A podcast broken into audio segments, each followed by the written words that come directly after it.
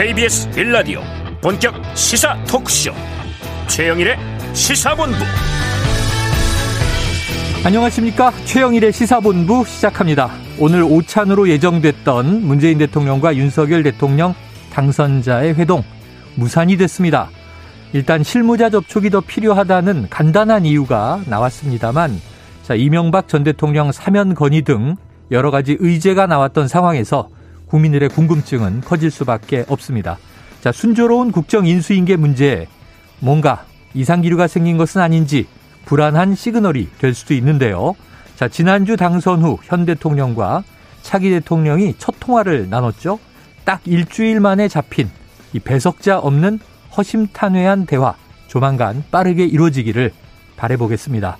자, 대통령 집무실을 청와대에서 광화문으로 옮기는 계획 자, 지금 용 산의 국방부 자리 등 여러 가지 얘기가 나오고 있는데요.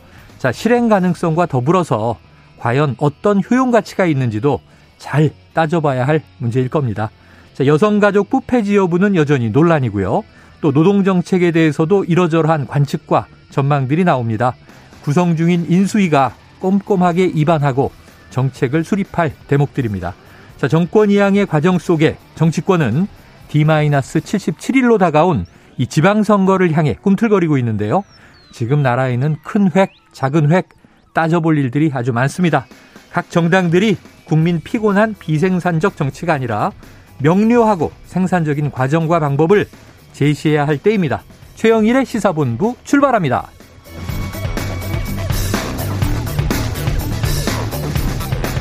네, 1부에는요, 핵심 뉴스를 한입에 정리해드리는 한입뉴스 코너 기다리고 있고요. 2부에는 37년 만에 복직된 해고 노동자 김진숙 씨와 10분 인터뷰로 만나보겠습니다. 이어서 진격의 보수 사건 본부도 준비가 되어 있습니다. 한 입에 쏙 들어가는 뉴스와 찰떡궁합인 디저트송 신청 기다리고 있으니까요. 오늘 뉴스에 어울리는 노래가 있으면 문자 샵 9730으로 많이 많이 자유롭게 보내주시기 바랍니다. 오늘의 디저트송 선정되신 분께는 커피 쿠폰 보내드리고요. 짧은 문자 50원, 긴 문자는 100원입니다.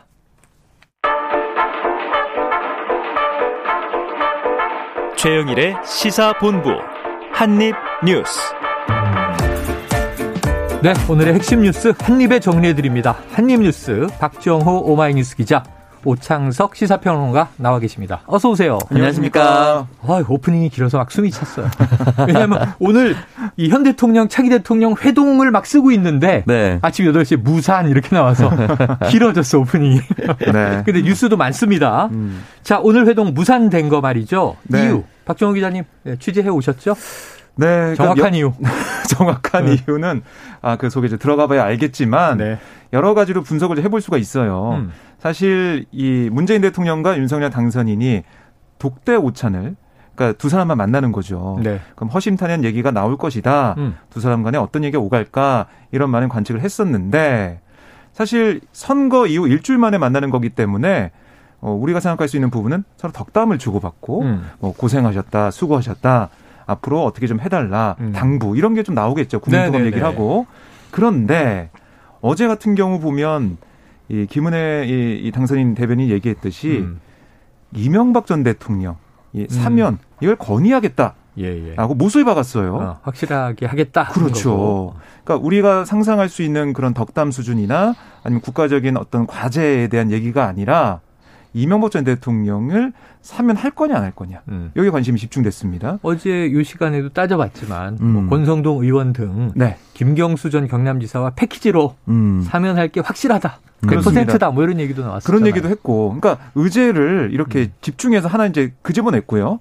그 다음에 지금 이 당선인 쪽에서 나온 얘기는 뭐냐면 인사권 문제에 있어서도 아, 공공기관 인사 문제에 있어서 아니 문재인 정부에서 꼭 필요하다고 하는 인사는 뭐 어떻게 할 수 있겠지만 우리와 아, 협의를 해야 된다, 음. 합의해야 된다 이렇게 또 얘기를 했단 말이죠. 네. 근데 그 말은 청와대 입장에서 보면은 아니 5월 9일까지는 문재인 대통령 임기인데 음. 왜 지금 차기 정부에서 인사 가지고 우리랑 합의해라, 협의해라, 네. 어, 인사권을 쥐고 흔드는 그런 모습 보이냐? 어제 불쾌감을 드러내는 그런 청와대발 기사도 나왔거든요. 음. 그런 부분들.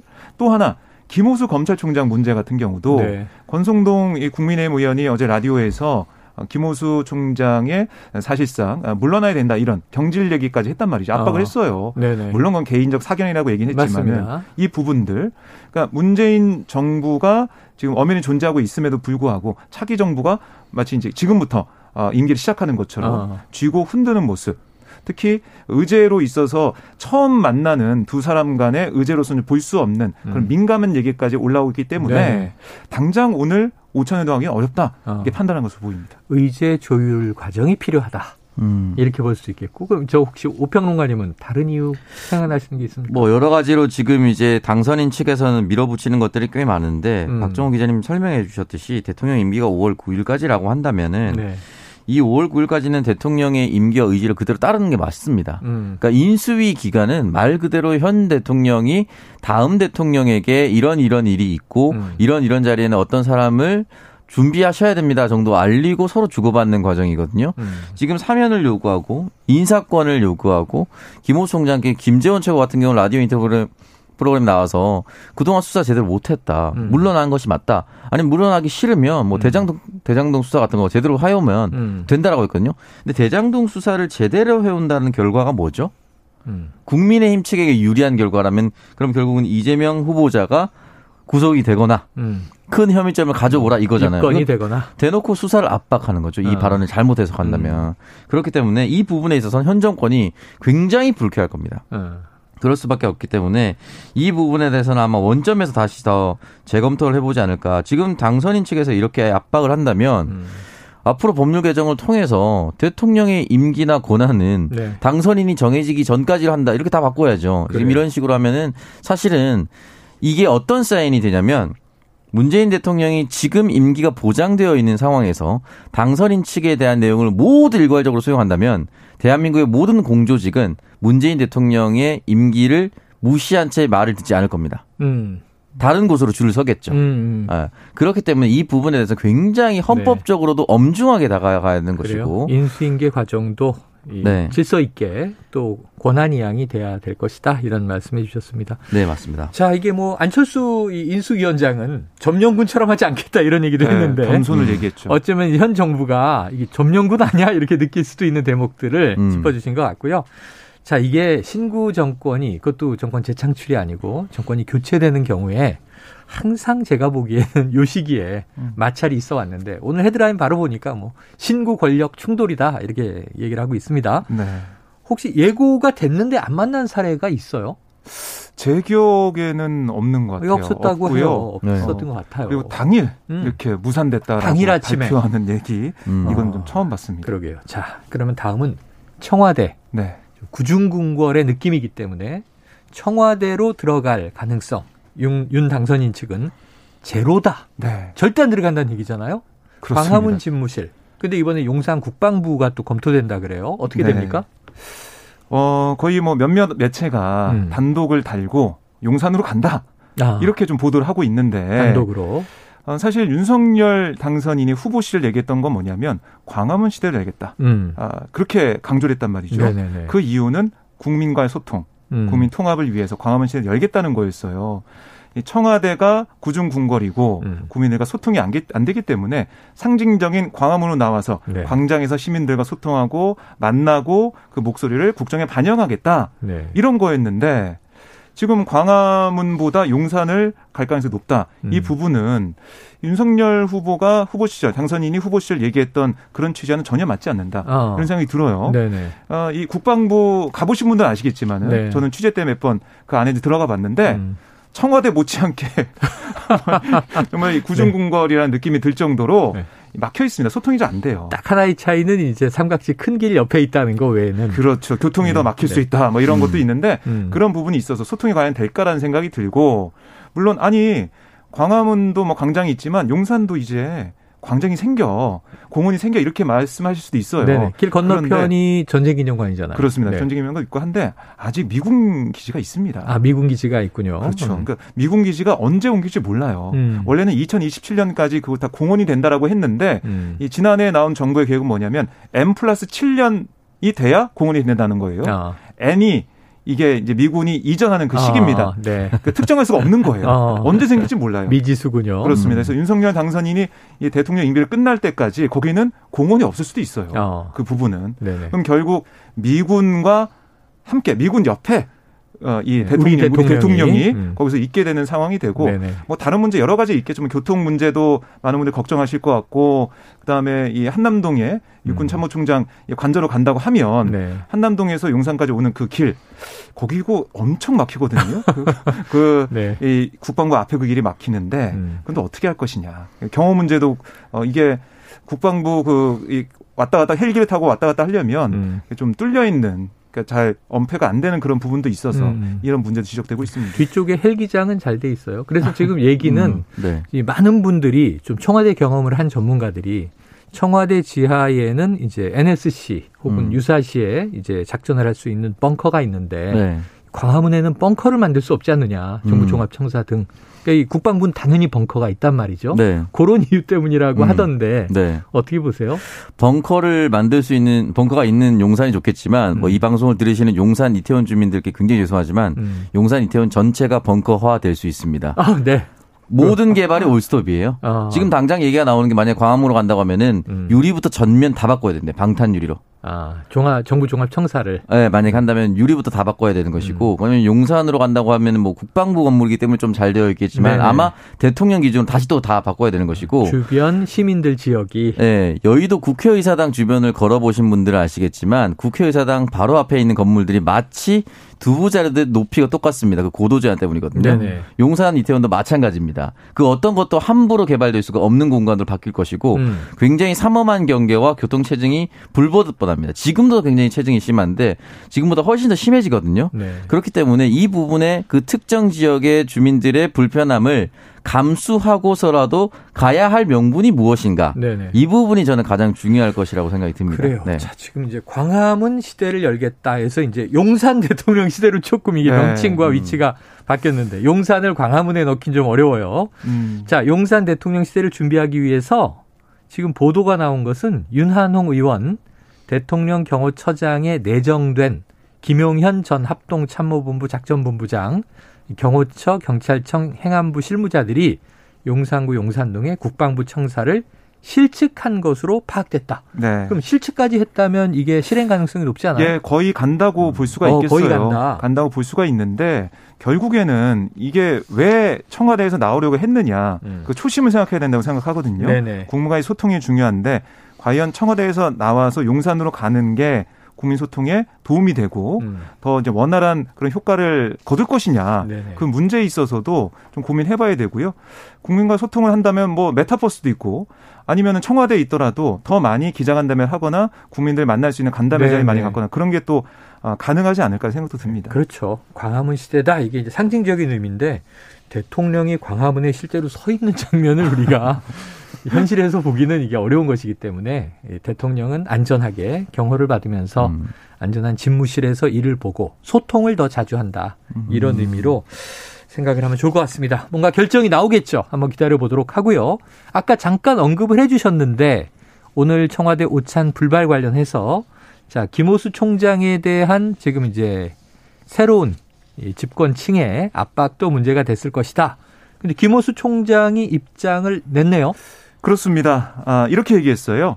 검찰총장은 법과 원칙에 따라 본연의 임무를 충실하게 수행하겠다. 음. 뭐 짧은 입장을 냈지만 여기에 뭐 다 담겨 있는 거죠. 사실상 사퇴를 거부했다라고 해석이 될 수가 어, 있겠습니다. 어, 그러니까 이, 지금 보면은 이 김호수 총장 임기가 내년 5월 말까지예요. 네네. 그래서 뭐 1년 넘게 남았습니다. 한 이런 상황에서 취임을 하면 새 대통령이 취임을 하면 1년, 1년 동거하겠네요. 그렇습니다. 네네. 그런 상황인데 김호수 총장이 그 임기를 지키지 않고 그냥 물러난다? 그러니까 이 국민의힘 측에서는 수사 잘못했다라는 얘기를 하고 있지만 음. 국민들은 어떻게 판단할지 그걸 좀 봐야 될 것 같고 이런 문제도 있죠. 이 정권이 바뀌게 된다면은 김호수 총장 입장에서는 또 기회를 더 부여받을 수가 있는 거잖아요. 음. 정말 살아있는 권력을 추상같이 음. 어, 다 들여다보고 네. 수사할 게 있으면 수사하겠다라고 할 수도 있어요. 어. 근데 그러면은 국민의 입장에서는 어, 이거 좀 또 난감할 수가 있겠죠. 네네. 왜냐면 5월 이후에는 살아있는 권력이 국민의힘 정권이 되는 거니까. 아, 그 얘기 들었던 얘기인데 기시감이 있는. 아, 그래요? 지금 김호수 검찰총장을 대선 네. 후보로 키워주는 겁니까? 아, 그렇지. 저는 사례가 있어요, 사례가. 아, 사례가. 네. 바로 떠오르시죠. 그런 면에서 여러 가지 따져보면 국민 여론이 어떻게 흘러갈 것이냐. 네. 이게 좀 제일 중요해 보입니다. 국민 여론이 제일 중요하겠죠. 네, 네. 그러니까 또 이제 압박해서 우리가 박근혜 정부 초기에는 그 국가 기관의 이 대선 개입 사건 때문에 최동욱 검찰총장이 음, 네. 이제 당시 민주당은 이거 찍어서 내쫓은 거 아니냐. 음. 또는 이제 윤리적인 도덕적인 문제가 음. 있었기 때문에 본인이 물러난 거다 이런 논란이 있었죠. 자, 이 김호수 검찰총장이 법과 원칙에 따라서 난 임기를 지키겠다, 음. 성실하게 직무에 음. 어, 봉직하겠다 어떻게 보십니까? 아 근데 이거 사실은 이제 모든 기관장들이 그랬으면 좋겠어요. 모든 기관장이. 네, 대부분 임기를 보장해 주는 이유가 음. 외풍에 흔들리지 말라고 임기를 보장해 주는 거 아니겠습니까? 네. 그러니까 뭐 영원히 권력을 쥐고 있으라라고 하는 것을 제어하기 위해서 몇 년을 정해두는 경우도 있지만 음. 그몇 년을 정해두는 경우는 그 기간 내는 흔들리지 말라는 것인데 네. 이거를 이제 뭐 대통령이 바뀌었다는 이유로 물론 대통령이 바뀌었기 때문에 나가라고 얘기하지 않았지만 음. 다른 이유를 들었죠. 뭐 음. 수사를 제대로 안 했다, 정권에 충성했다, 음. 뭐 이런 식으로 얘기를 하긴 했었지만 임기는 저는 제대로 보장을 해줘야 돼요. 모든 공공기관장에 음. 대해서는 또는 공공과 관련돼 있는 임기가 보장된 사람들은 저는 다 보장해줘야 된다라고 생각이 들고 어쨌든 윤석열 당선인이 지금 이제 취임은 안 했지만 언젠가는 퇴임할 거잖아요. 음. 퇴임할 당시에 누군가를 임명했는데 다음 당선인이 와서 이렇게 똑같은 논리로 네네. 거취를 결정해야 된다라고 하면 굉장히 기분 나쁠 거거든요. 아. 그렇기 때문에 또는 뭐 대통령 임기가 5년이 정해져 있지만 뭐 또 다른 데 와서 거취를 결정해라. 만약에 대통령의 지지율 급격히 네네. 급락해서 같은 당 음. 내부에서도 거취를 결정하려면 본인 스스로도 음. 굉장히 기분 나쁠 거란 말이에요. 그렇기 때문에 임기가 보장된 곳에는 음. 터치를 하지 않는 것이 좋을 것 같고 지금 사실 아직 다 취임 안 했잖아요. 예. 매번 말씀드리지만 취임도 하지 않았는데 거취를 결정해라라고 이렇게 압박하는 것 자체가 사실 여론전입니다. 음. 이런 부분에서 음. 좀 경계를 해야 되고 국민들이 윤석열 대통령이 되면은 다른 모든 공공기관장이 바뀌고 사퇴하고 임기 보장되지 않는 걸 원해서 네네. 네. 윤석열 후보를 찍은 게 아닙니다.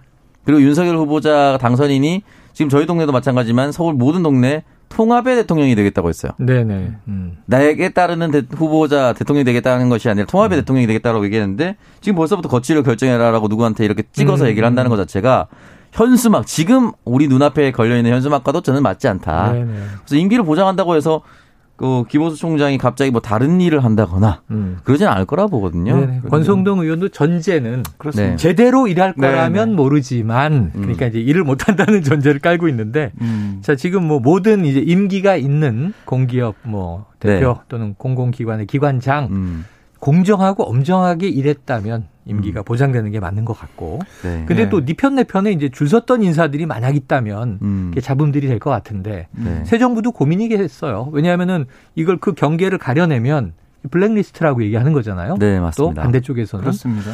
그래서 뭐 이번에 음. 보면은 이번 정부에서도 김은경 전 환경부 장관이 네네네. 블랙리스트 관련해서 유죄 받았죠. 그렇습니다. 징역 2년을 선고 받았지 않습니까? 음. 이런 사례도 있기 때문에 윤석열 이 당선인 측에서도 굉장히 조심할 것 같고요. 네. 여러 가지 여론은 듣고 뭐 의견도 내겠지만 음. 결국 이각 기관장의 독립성, 예. 공정성을 보장하는 쪽으로 음. 음. 특히 윤석열 당선인도 사실 추미애 전 법무장관과 음. 총장 시절에 여러 가지 갈등을 빚으면서도 검찰의 독립성 이걸 좀 명분으로 자리를 지키는 모습 보였잖아요. 그 이미지가 국민의 또 그렇습니다. 신망을 얻었다고 볼 수 있습니다. 네, 그런 것들 아마 판단할 거라고 생각을 합니다. 네, 그래요. 자, 그런데 또 이제 이번 달에 당장 한국은행 총재 임기 다해서 네. 문재인 대통령이 인사하면 임기가 뒤쪽으로는 이제 총재가. 윤석열 대통령과 함께 오래 해야 되니까 음. 거시 정책, 금융 뭐 중요하잖아요. 그렇습니다. 그 알박기다 이런 얘기들을 하는 건데 자, 제일 중요한 건 국민 여론일 것 같습니다. 국민 여러분의 판단 아, 이게 중요할 것 같고요. 지금 12시 39분 넘어서 40분 향해 가고 있는데요. 점심시간 교통 상황을 좀 알아보고 오겠습니다. 교통정보센터의 임초희 리포터 나와주세요. 네, 이 시각 교통정보입니다. 서울 시내와 고속도로 모두 점심시간으로 접어들면서 교통량이 주춤합니다. 경부고속도로 부산 방향은 한남대교에서 서초, 신갈부터 수원까지 정체고요. 더 가서 충청 지역인 옥천 부근에서 작업 중이라 뒤로 옥천 나들목 짧게 막히고 있습니다. 서해안고속도로 서울 쪽은 용담 터널 부근에서 작업 중이라 매송 휴게소부터 답답하고요. 이후 금천 부근에서 짧게 막힙니다. 이어지는 서부가선도로와 지하도로, 성산 성산대교 쪽으로 모든 길이 수월하고요. 한강 주변도로 먼저 강변북로는 양방향으로 전 구간이 정체 없이 대체로 수월합니다. 방금 올림픽대로 잠실 쪽으로는 영동대교 부근 3차로에서 사고가 발생해서요. 부근에서 혼잡해졌습니다. 반대 공항 쪽은 한남대교에서 동작대교까지 제속도 못 내고요. 동부가선도로 도심 쪽은 군자교 부근 3차로가 작업으로 통제되고 있어서 차로 변경 잘 하셔야겠습니다.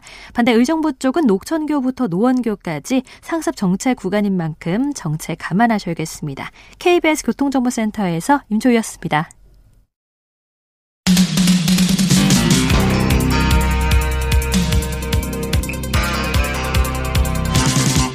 최영일의 시사본부. 네, 이슈로 돌아오겠습니다. 아유, 이슈들이 정치권에 왜 이렇게 많습니까? 이게, 이게 정의 없는 정의당 이런 기사가 음. 떴는데, 자, 강민진 청년 정의당 대표예요. 갑질 의혹 어떻게 된 일이에요? 이게 지난 14일 청년정의당 당직자 일부가 음. 아, 텔레그램 단체 대화방을 통해 이강 대표가 당직자를 상대로 갑질했다 이렇게 어. 폭로를 했어요. 네네. 그러니까 강 대표가 뭐 자신의 차를 운전해 달라라고 하던가 어떤 음. 심부름을 음. 시키거나 이런 사적으로 당직자들이나 뭐 직원한테 일을 시켰고 또 늦은 밤 업무를 지시했다 이런 의혹이 제기가 됐고요. 어. 그리고 뭐 채용 과정에서도 1년 이상 근무할 수 있다는 강 대표와의 말과 실제 근로 조건이 달랐다. 어허. 이런 의혹도 제기가 됐습니다. 네. 아, 이에 대해서 강 대표는 자신의 페이스북에 글을 올려서요. 진상조사 과정의 공정성을 위해 저 역시 청년정의당 대표가 아닌 전 단직자와 똑같은 평등원의 신분으로 조사에 임하는 것이 옳다 음. 이런 생각을 했다면서 대표직에서 물러났습니다. 어, 직을 내려놨군요. 그렇습니다. 진상조사 열심히 임하고 소명할 것은 소명하고 반성할 것은 반성하겠다 네. 이런 입장입니다. 정의당도 진상조사에 들어간 상황입니다. 어, 그런데 정의당이 지금 대선 과정에서 심상정 후보의 2%대 네. 지지율 확보 음. 이것도 참 여러 가지 고민이 있을 텐데 지금 요 이 갑질 파문 이게 전례가 있어요. 김종철 전 대표는 성추문으로 네.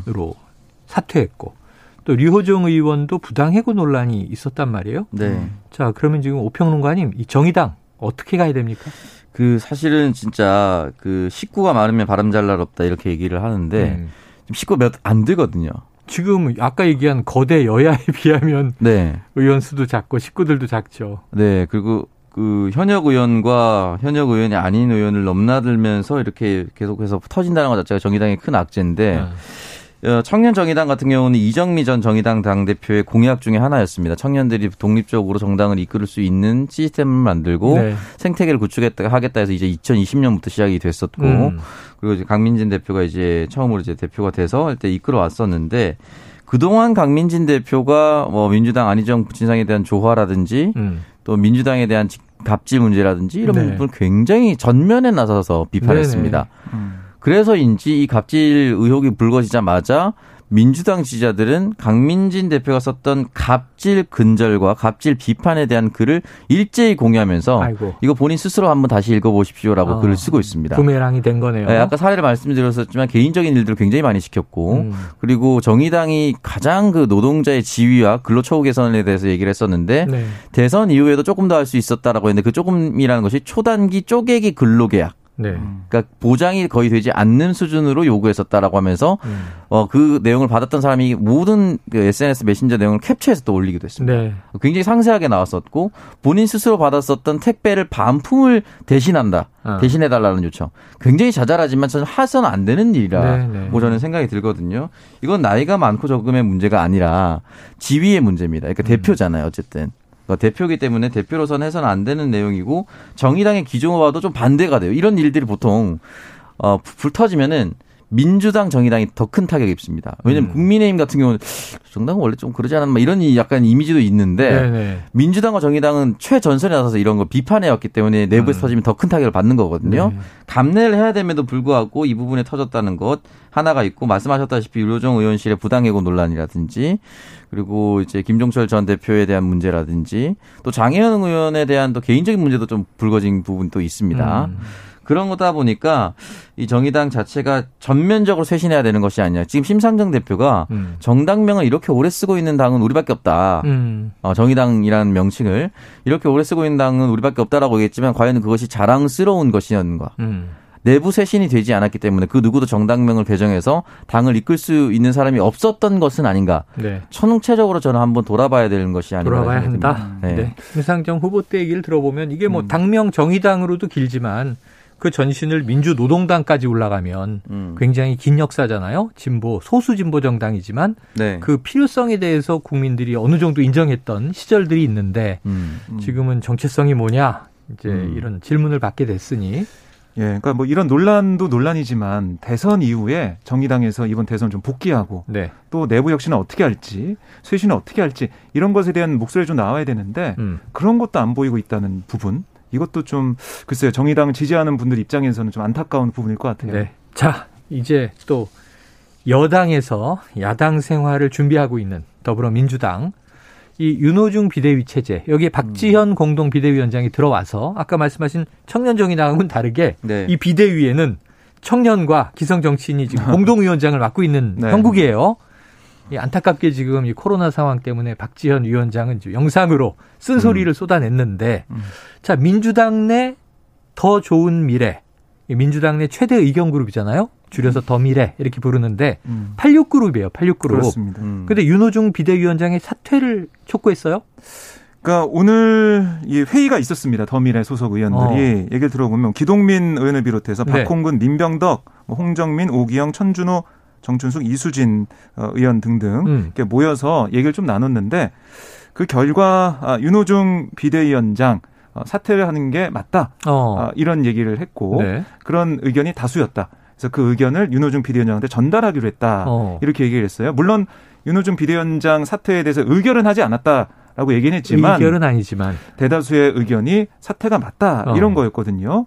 그러니까 대선에 대해서 책임지고 패배에 대한 책임지는 지도부의 결단이 있었는데 윤호중 원내대표는 여기에 대한 책임지지 않고 비대위원장으로 쇄신과 혁신을 주도하는 게 맞느냐 음. 그에 대한 문제 의식이 계속 나왔던 거고요.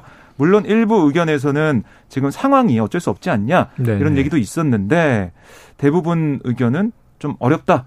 이대로는 국민들이 볼 때 혁신이 안 된 걸로 볼 거다라는 위기 의식이 높았다고 해요. 어. 그래서 이걸 볼 때 사실 이 초선 의원들도 그렇고 그다음에 이 86그룹 이 의원들 목소리도 그렇고 음. 윤호중 비대위원장에 대한 이 반대 의견이 좀 많은 편이고요. 음. 중진 의원들에서만 좀 윤호중 비대위원장으로 갈 수밖에 없다 이런 의견이 나오고 있어서요. 민주당 내부에서도 좀 감론을박이 좀 이어지고 있습니다. 어, 제만 해도 좀 정리되는 가닥이다 그랬는데 네. 다시 또 이제 사퇴 반대 목소리가 나온 게 지금 어제 이런 얘기로 정리를 했었어요. 왜냐하면 지도부가 다 책임을 지는 게 맞지만 음. 지금 박지현 위원장을 원톱으로 세우면 음. 워낙 젊고 네. 기성 정치의 프로세스는 모르잖아요. 음. 근데 문제는 당장 70여일 후에 지방선거를 치러야 되니까 네, 비대위가 네. 이거는 좀 다선 의원이 어쨌든 내부에서 음. 좀 선거 컨트롤 타워 역할을 해야 되는 거 아니냐 그랬는데 이 86그룹의 용태론 어떻게 보십니까?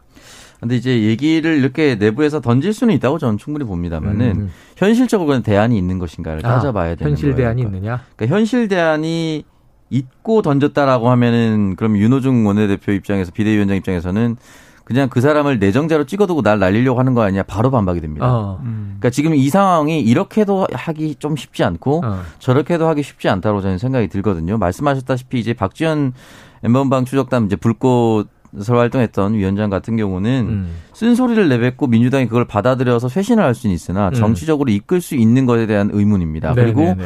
지방선거라는 것은 공천과 관련해서 모든 것을 총괄해야 되거든요. 네, 그렇죠. 여기에 대한 경험은 사실은 초선 국회의원도 하기 쉽지 않은 부분입니다. 음. 그러다 보니까 쇄신의 이미지는 있으나 실질적으로 정당을 이끌 수 있는 능력에 의문표가 있는 물음표가 있는 상황에서 어, 선수가 높은 윤호중 원내대표까지 나가버린다면은 음. 지금 무주공산이 돼버리거든요. 음. 당이 어디로 가야 될지 모르는 상황인 거예요. 그렇기 때문에 이 부분에 대해서는 아마 윤호중 원내대표에 대해서 공개적으로 더미래에서 얘기를 했기 때문에 아마 소통을 조금 더 긴밀하게 하지 않을까라는 얘기를 하고 윤호중 네. 원내대표가 만약에 어, 믿음직한 비대위원장이 와서 당을 이끌어준다라고 하면은 물러날 수도 있는 상황이 열릴 것이나 음. 지금 지방선거가 대통령이 바뀌고 난 이후에 곧바로 치러지는 지방선거인데 음. 누가 오더라도 지기 질 수밖에 없는 상황. 아주 불리한 형국. 그리고 윤석열 후보와 이재명 후보의 그 득표를 보더라도 지역구별로 어. 민주당이 굉장히 불리합니다. 네네. 그 어떤 쇄신 메시지를 내더라도 민주당에 대한 이미지가 좋지 않은 상황에서 음. 누구도 이끌고 싶어하지 않을 걸요. 네네. 만약에 음. 잘 된다고 했을 때는 그 사람의 공을 인정받고 칭찬을 받고 그 사람의 정치적 커리어에 도움이 돼야 되는데 음. 누가 봐도 지는 게임에 들어와서 이걸 이끌 수 있는 사람이 누가 있을까? 라는 생각을 해보면은 잘 없을 거란 말이죠. 아, 음. 그럼 만약에 당내에서 찾는다라고 하면은 당내에서 찾는 건 적절합니까? 전면에 등장했었던 원내대표는 책임이 있고 네. 당 사람들은 책임이 없다? 음. 이런 것도 말이 안 되는 음. 거거든요. 결국 국회의원도 모든 국회의원도 이재명 후보의 당선을 위해서 뛰었습니다. 그러니까 당내에서 못 찾아요, 애초에. 음. 당내에서 찾기 위해서 윤호중 원내대표를 나가라는 것은 말이 성립이 안 돼요. 그래서 어제 네. 정책위의장 임명기고 그랬을 때 무슨 얘기가 얼핏 나왔냐면 비대위원 내에도 음. 2030이 좀 포진했지만 음. 개판배한 거 아니냐 이런 비판 속에서 이해찬 전 대표 등판론 이게 뭐 음. 짧게 슉 지나갔어요 음. 기사로.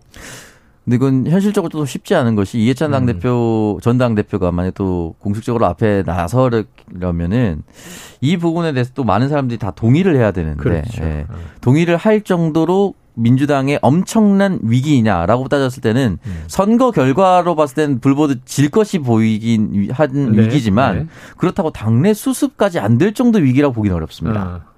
공천 또 공천대로 진행될 것이고 네네.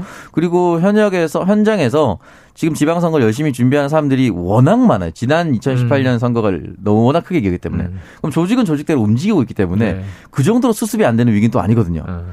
그렇기 때문에 이 부분도 좀 쉽지 않고 만약에 지도부의 문제다. 네, 이제 어, 이해찬 전 당대표가 등장을 하기 위해서는 사실 지난 대선부터 또 좀 전면에 좀 있었어야 되는 또 그렇진 않았단 말이죠. 자 시간이 짧게 남았습니다만 끝으로 경제 이슈 오랜만에 한번 짚어보죠. 지금 박 기자님은 뚜벅이에요? 아니 차를 가지고 자차 다닙니다. 운전? 네. 어, 외제차? 준준영입니다. 오평론가님은요? 네, 저 가솔린 타고 다니는데 죽겠습니다. 아, 가솔린. 뭐 네. 가솔린이냐 지금 뭐저 음. 경유 디젤이냐가 차이가 없어요. 경유 값도 많이 올랐다. 네네 네. 거의 다 2천 원 이상이에요 예. 리터당. 네. 휘발유 값이 2천 원 넘어서 고공해집니다. 왜 그런 거예요? 이게 뭐 러시아 우크라이나 그 전쟁 때문에 전쟁 때문에 이렇게 많이 좀 올라가 있고요. 네. 물론 간밤에 좀 많이 좀 폭락했다라고 하고 있지만 아, 여전히 그래요? 높은 상황이에요. 음.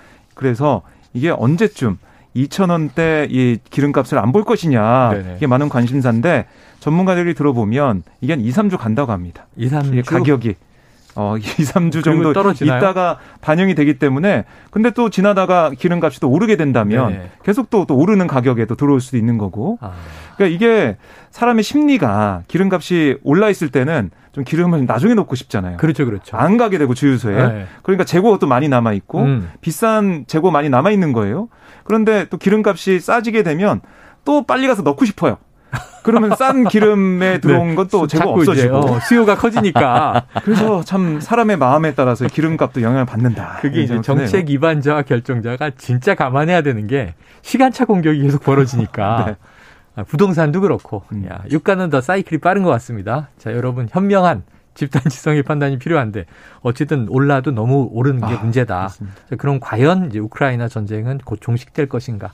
인도주의 차원에서도 빨리 멈춰야 되는데 맞습니다. 네, 쉽지가 않습니다. 오늘 한입 뉴스 여기서 마무리하죠. 박종호 기자, 오창석 평론가 수고하셨습니다. 고맙습니다. 고맙습니다. 자, 오늘 디저트송은요. 청취자 9193님의 신청곡입니다. 디저트송 서른도의 나침반 신청해요. 대통령 집무실 용산으로 갈까요? 네. 광화문으로 갈까요? 크크. 자, 나침반 가사 종로로 갈까요? 명동으로 갈까요? 잘 알고 계시죠? 노래 듣고 입으로 돌아옵니다. Tom.